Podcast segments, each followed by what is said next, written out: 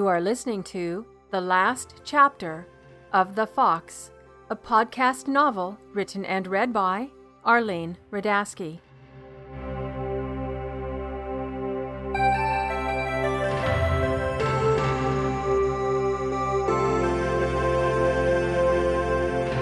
Chapter 27 Aine, June 2005. I have a contact at the British Museum, Jimmy had said. Dr. Andy Cardwell. He'll know how to get the ball rolling. I'll fax him my prelim report and he'll jump on it like a fox on a mouse. Can I give him your mobile number? I called Mark, told him what I'd found, and made arrangements to pick him up tomorrow evening at the train station. Andy Cardwell called. I'd worked with him in London and respected him. He said he'd be flying in tomorrow evening as well, and had requested that the local coroner wait to inspect the scene until he was there. I know him, said Andy. Dr. Jankel. He's a bit of an amateur archaeologist and is ex- excited about the possibilities of this as we are. I think he hopes as much as we do that this is not a modern crime scene. He said he'd wait. The next morning, yellow police tape surrounded the bog, and a uniformed policeman stood guard. We didn't have access, but I didn't have to worry about looters, just Stephen Treadwell, who was talking to the guard as I walked up. Constable, said Stephen, do you think the sale of the property can still go through? I don't want anything to stand in the way of my father being able to retire. He had such an innocent and serious look on his face, I almost wanted to slap him. Worried about his father retiring my foot, he just wanted the money. I definitely wasn't going to throw a spanner in the mix here, but I knew if it were what I suspected, the sale could be on hold for a while and I didn't think the older Mr. Treadwell would mind a bit. I don't know about any sale of land, sir, said the constable, but you and the lady will have to leave now. My orders are to keep everyone away until we determine what this is. Stephen took off in his truck, dust spinning from its back tires, and I walked up the hill. All the evidence pointed to it being an ancient person, it must have been a sacred lake. Other sacrificial items had been found there. This body was probably an important person. I could hardly think straight, imagining all the possibilities, and I was dizzy and constantly having to pee. I spent the day on the hilltop, my crew working while I sat in a chair, watching the bog and making trips to our portable facility. Gods, I didn't need the flu on top of everything else. I met Mark at the train station, and after I made a stop at the WC, he said, Aine, you're pale. Are you feeling well? Um, not really. I, I think it's a touch of the flu. I've been so excited that I haven't slept well. That may be exacerbating it. I'll be better in the morning. Now, come on. Our bed is waiting. I fell asleep after our lovemaking. The bed that had seemed so empty and cold was now warm and comfortable. My mobile rang five times before I could find it under that pile of clothes that we had dumped in our rush last night. I laid back down and answered. Hello? I sounded muffled to my ears, and my mouth tasted like a pickle herring. Not a good way to start a day or a conversation. I told myself not to move too fast, and I might just be able to make it through this call. Is this Aine McCrae? The voice was not familiar, and I winced. I had to pee, and my stomach was just beginning to wake up. Uh, yes, it is, this is Mr. George Wymouth's solicitor, John Critchfield. I wanted to double check the address we have for you. I'm sending a messenger to you with papers for you to sign. What? What do I need to sign? My bladder was beginning to scream. Mr. George Wymouth left you a good sized sum of money, and you need to be able to prove your identity to the messenger and then sign the papers he is carrying. After he returns, we can transfer the funds to any financial institution you request. I walked to the bathroom as he spoke. Can't he just bring the check here and let me sign it so I can get the cash? I'm short of funds and sure could use it now without having to go through the bank account. I don't think that would be a very good idea, Miss McCrae. We're talking about a very substantial amount here. I didn't think George had much money, and as I sat down on the toilet, I remembered Sarah telling me he had divided it up between her, the university, and me. I was sure not much was coming to me. Um, Just how much is a substantial amount? He told me. Later, I hoped my scream drowned out the sound of my peeing. One thought ran through my mind.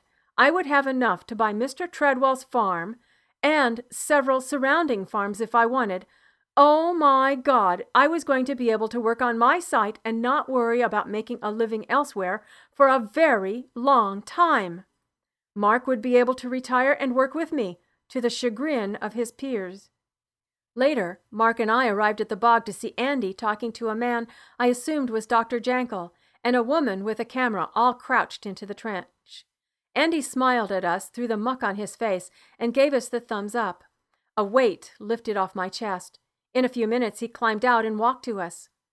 Hi, Aine. This looks really good.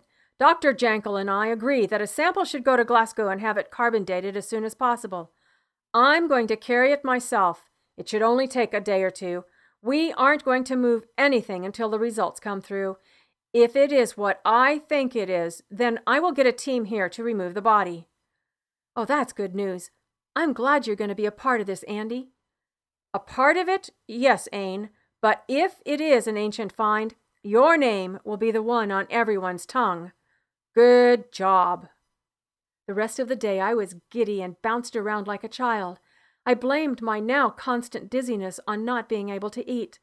I blamed that on what Andy had said and the fact I had signed the solicitor's papers and designated a bank for the inheritance later that same day. When I woke up the next morning and spent 30 minutes hanging over the toilet, Mark drove me into the doctor's office in Fort William. This is ridiculous. No flu lasts this long, he said. He was right. I was seven weeks pregnant. Of course. That explains all the moodiness and throwing up. I, I'm pregnant. We're going to have a baby. Oh, no. Do, do you think I'm too old to be a mom? Mark, I'm so sorry. I don't want to cry, but I don't know what to think. Aine, I love that we're going to have a baby. I'm happy. I've wanted a family, and now you're pregnant with our baby. He took my hand and led me to a bench surrounded by a small garden in a park across the street from the doctor's office. I sat down and he sat next to me, both of my hands in his. Aine, we've had a lot of life experience since the last time I almost asked this question. You weren't ready then. Hell, neither was I. I think we are ready now and can make a go of it if you want to. He stopped, looking at me as if he were waiting for an answer. Make a go of what? I wouldn't let him off that easily. All right, all right. Aine, will you marry me? I looked at his beaming face, his sparkling blue eyes, and smiled through my tears. Do you know that when we get married, I'll be as fat as a cow? No, not fat. You'll be showing the world the proof of our love. You'll be showing them the next generation of hunts. I love you. Yes, I'll marry you. We leaned in to kiss, and my stomach chose that moment to remind us that I was pregnant. Fortunately, I turned my head just in time and hung on to the back of the bench as my hormones caused me to rid myself of my morning tea. Definitely not the romantic proposal I was sure Mark was expecting. We went back to the hilltop after stopping to get some soda crackers at the corner shop. That night, after Mark finally fell asleep, I was restless so much had happened in such a short time. I was still processing much of it, and as tired as I was, I still couldn't go to sleep. I was on the couch, a light throw over my legs, looking at the full moon. There it was, the rabbit holding the egg. I could point it out to my baby some day, just like my mother did for me. Then I smelled smoke. Heat smoke. Jonna was coming. I hadn't had a visit from her for a long time, and I welcomed this one. I hoped she could tell how happy I was. The room faded from my sight, and I saw through her eyes. Warm sunlight flooded the scene, and a strong young man and woman stood tall in front of me. If I reached my hand out, I could touch them. Their raven black hair ruffled in a breeze, and both looked at me with intense hazel eyes. The young woman held a baby. The man turned his head to look down on the woman with love. and his arms surrounded her in protection. This was an ancient picture. The woman held the baby girl up for me to see, and then I saw the baby's bare feet. The babe had my toes. The first one after the big toe was longer than the rest. Then the woman looked at me and spoke. My mother told me about you. I was too young to understand. She told me you would be the one to tell our story. I feel you now. See the babe my father died for? The infant my mother sent me away to protect. My clan is gone. We have heard stories of the deaths of many. But here, now, we are safe. We are on an island. I have married and love the man standing here with me. There are others here who also found this island. We have a new clan. My husband is the chieftain. This is now and our future. Understand that we will live on. You will see us in all the children and children's children that come. We will make it so. My father was sacrificed to make it so. It is time for you to sing our song, storyteller. The prayer I prayed the night before I found the man in the bog ran through my head. Blood of our blood, do not forget us. Blood of our blood. I understood. Suddenly, the same intense grief that hit me when I first saw the body in the bog flooded over me again. My heart beat so fast I thought it would jump out of my body. A band constricted my chest, and I could only take shallow breaths.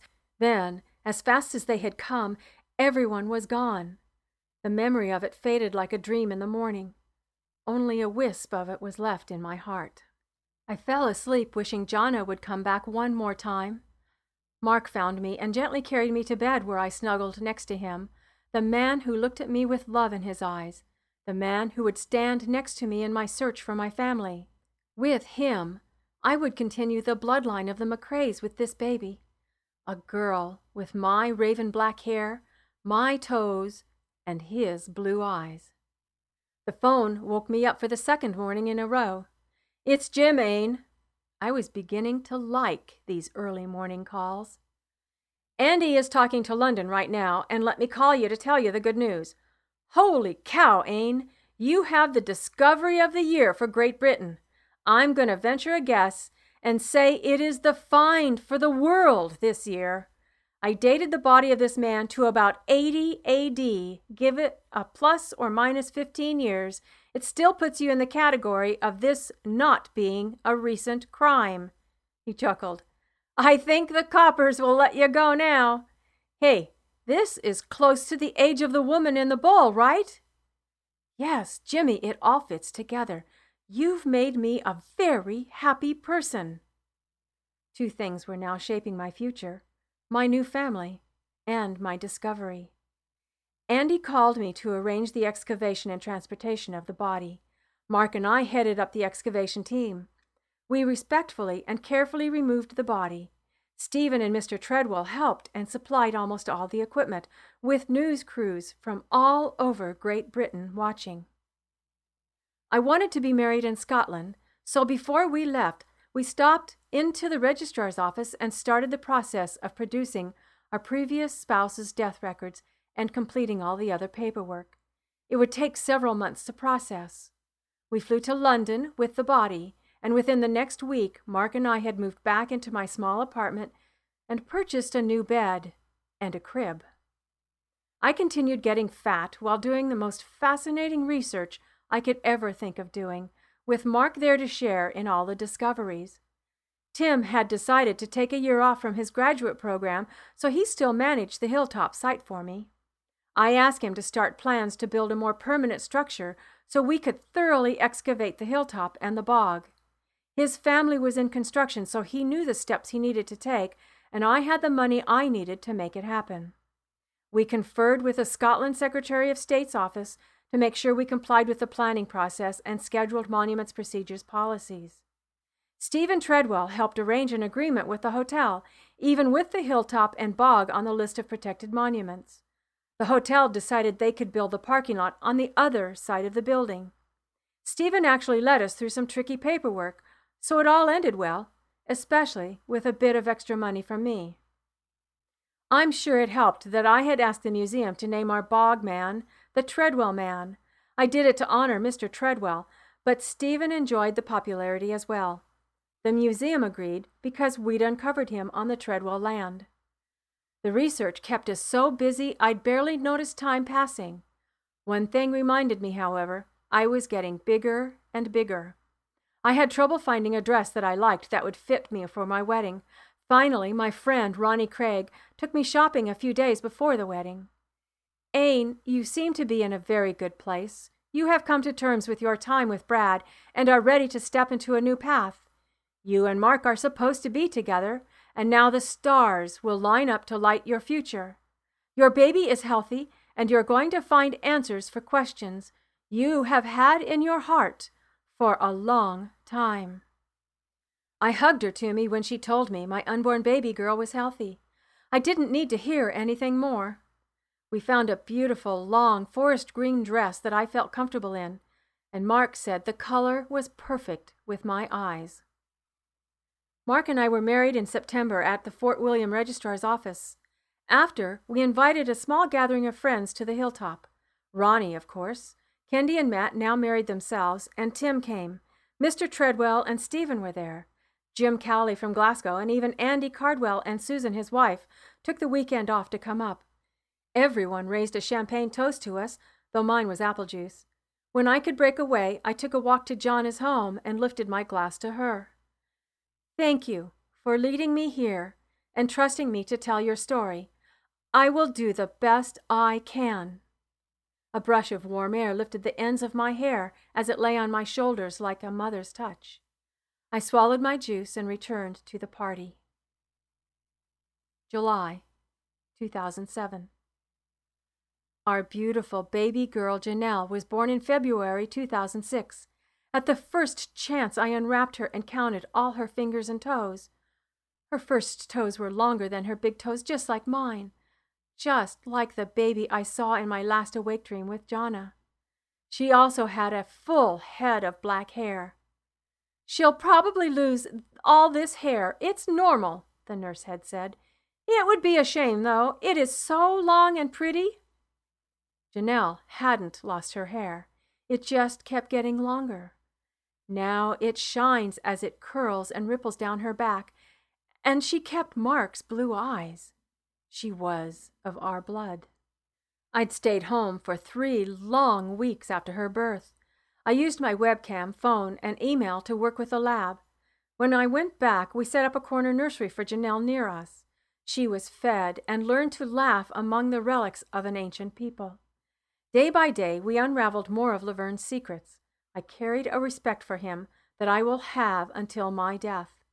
His face was peaceful and his hands unbound. He'd volunteered for death. I couldn't fathom that.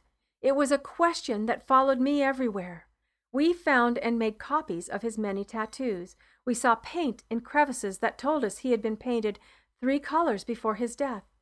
We even looked into his stomach and listed the ingredients of his meager last meal but none of these discoveries answered my question.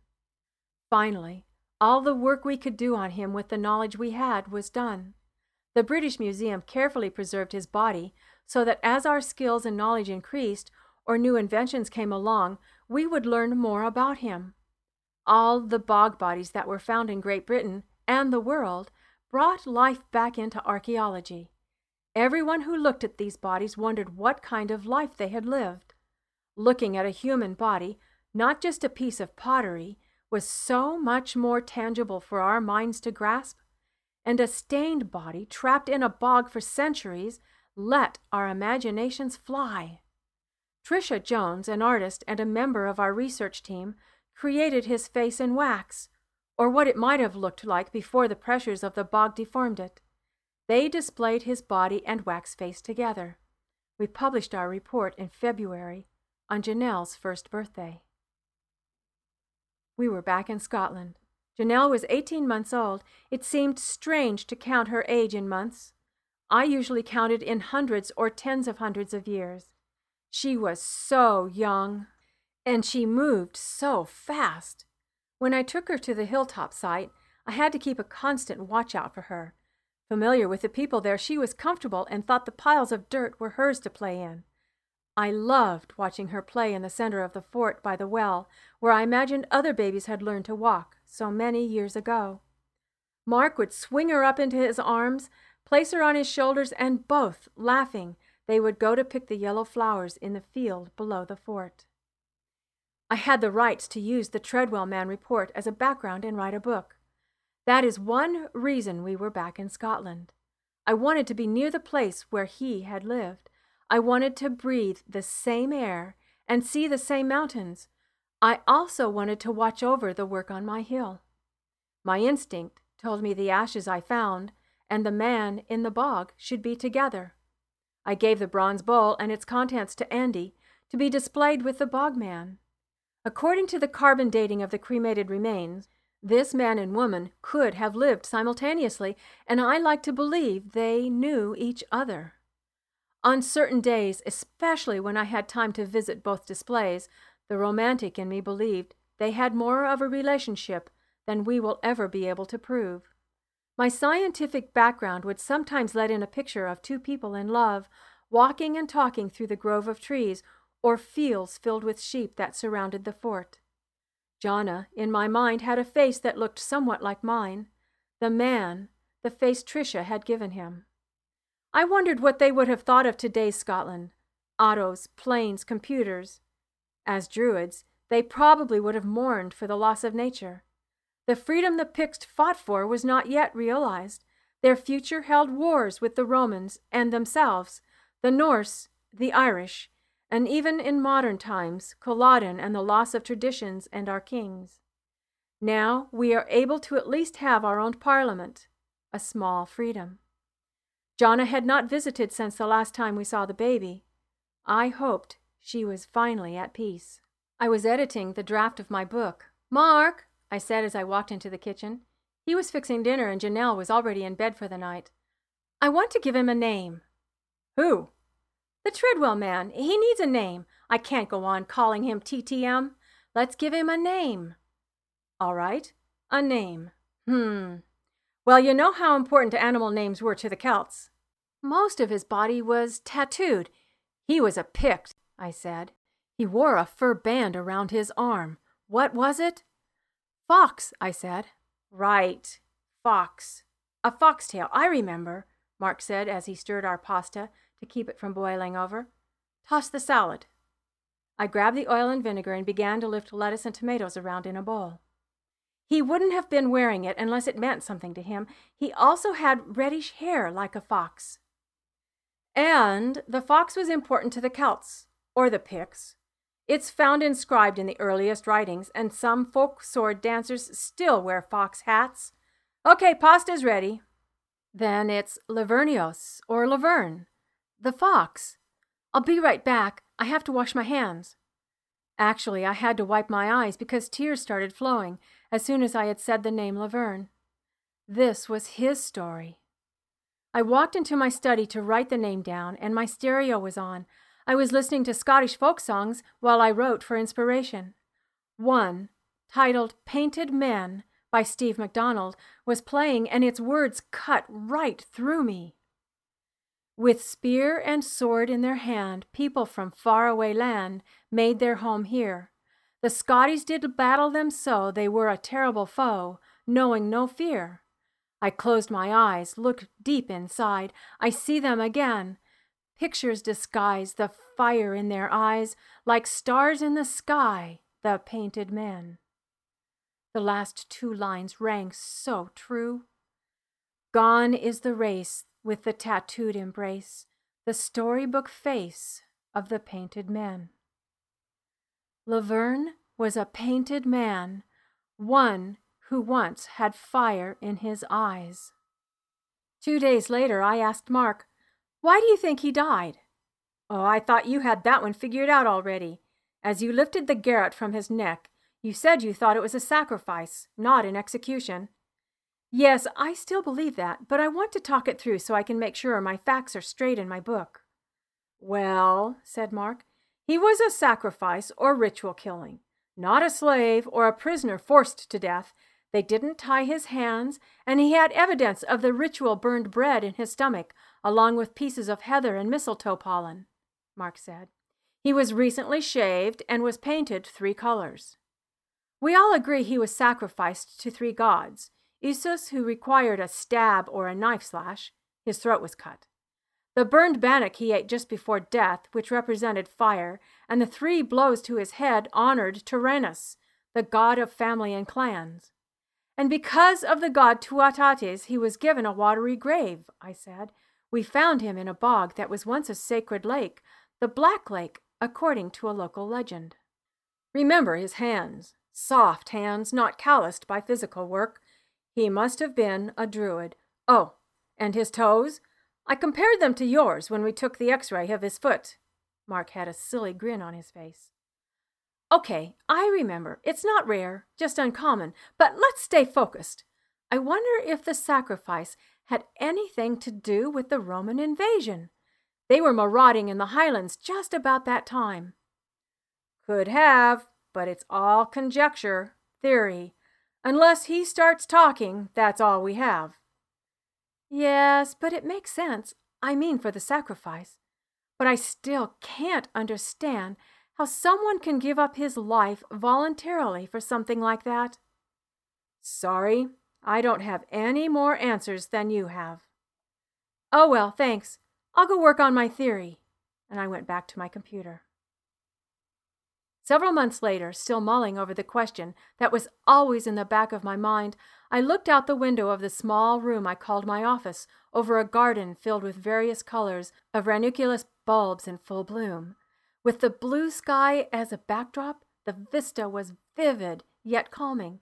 My book was about ready to go to the editors, but my mind was still trying to come to terms with Laverne's sacrifice. I knew his religious beliefs were strong. They were his reason for being a druid. He believed he would be going to live with the gods. It was hard for me to justify this as being enough to allow him to give his life so calmly as to not to be tied up. Life was sacred. We fight for it subconsciously when in danger. Mark and I, both lapsed Catholics, didn't practice our religion, but I remember as a child that I firmly believed the saints watched over me. Many a time when I played tricks on my brother Donny, I asked forgiveness from them, knowing I would be forgiven and be able to go to heaven. Terrorists in today's world claim religion as their reason for killing themselves and taking others with them. But can that be enough? Some of the so called terrorists have to be tied into their cars made into bombs. How did Laverne give his life so calmly? And the thought still niggled at the very dark recesses of my mind. How did Donny do what he did. Our front door opened, and I heard Mark and Janelle come in from their trip to the grocer's. She was laughing, and he was talking about the big dog they had seen down the street. Woof, woof! Doggy says woof! I smiled as I marveled how our language skills have grown to include baby talk. She had a good sized vocabulary now, but we had a hard time getting out of the habit of the hobbit language. Down! Down! I heard this and imagined her squirming in his arms, making it difficult to hold on to her. Okay, down, said Mark. Her fast steps came in my direction, and I squatted so she could run into my waiting arms.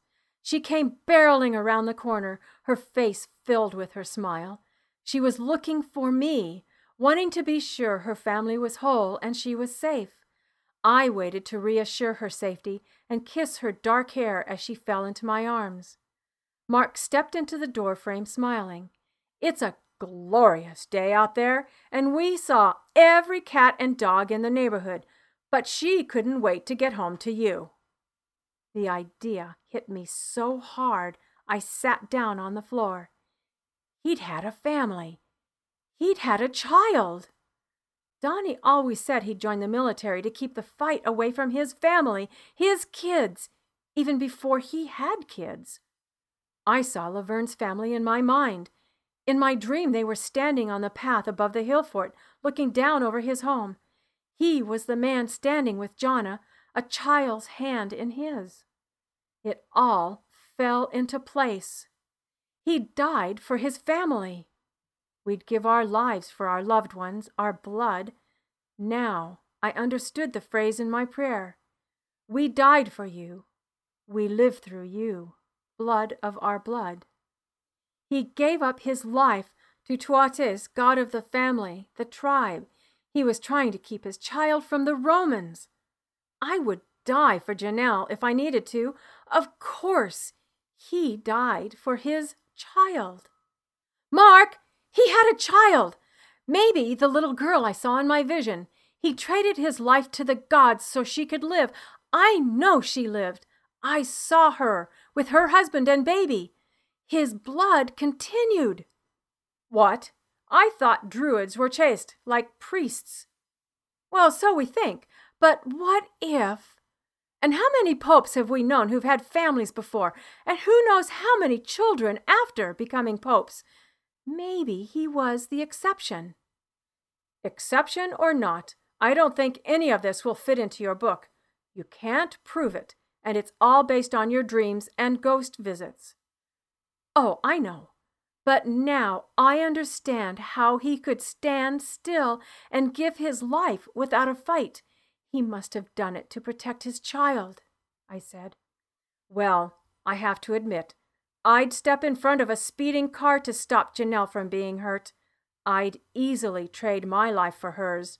So, if that's what's happened, I can understand that. I'll start dinner. Coming soon? Yes, please take Janelle and give her some milk. I'll come in and give her some bananas in a few minutes. A blank document came up on my screen and I started typing. Lovern's Sacrifice, approximately AD 80. Mons Graupius, AD 84. Many early Picts or Celts were defeated and died during this battle between the naked painted men and the Romans.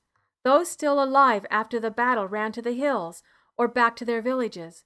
They killed, sacrificed loved ones, families, and themselves so the Romans couldn't enslave them. I am sure some escaped. I believe Lovern's child escaped, and I saw her on a hill, maybe one on Skye, through Jonna's eyes, grown and holding a baby. I remembered the child's toes. I recall the note from my ancestor describing the toes of his dead son after the Battle of Glencoe. I slipped off my shoe and looked at my toes, the same as Janelle's toes. He had succeeded. His blood still flowed through our veins. My heart skipped a beat as I realized how hard it must have been for Jonna to tell me her story. She led me to the hill to find her and to the bog to find Lovern. I will never be able to share how I felt when Jonna entered my mind and gave me the pictures I needed to find her. I hope she knows how hard I will try to get her story told. In my deepest belief, I know Jonna and the man in the bog, the one I named Lovern, were partners, maybe husband and wife. I promise, Jonna and Lovern, Janelle will know your story, our family story, and I will never forget you. Blood of our blood, do not forget us. In the darkest of the nights buried we lie. We dream to have our voices heard again. We beg you to find us, to bring us back. Blood of our blood, do not forget us. Our souls continue with the gods. We died for you, we live through you again. Tell our story so we may live again. Blood of our blood. I haven't told Mark, but every once in a while, especially just before falling asleep, I feel her again. She's a young soul, a strong soul, and I know she wants me to find her. I've decided I will go back to Skye. I'm being pulled there. I've told Mark I want to find more about the young man in the note that had been handed down in my family. But most of all, I have to try to find Chrissy. I think she's the first McCrae on Skye. My blood, Donnie's blood, Janelle's blood. She's waiting for me to find her there, somewhere.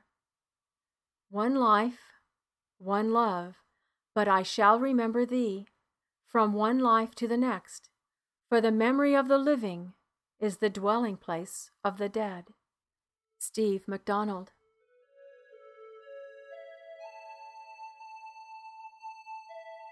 Special thanks. Lyrics used by permission in The Fox.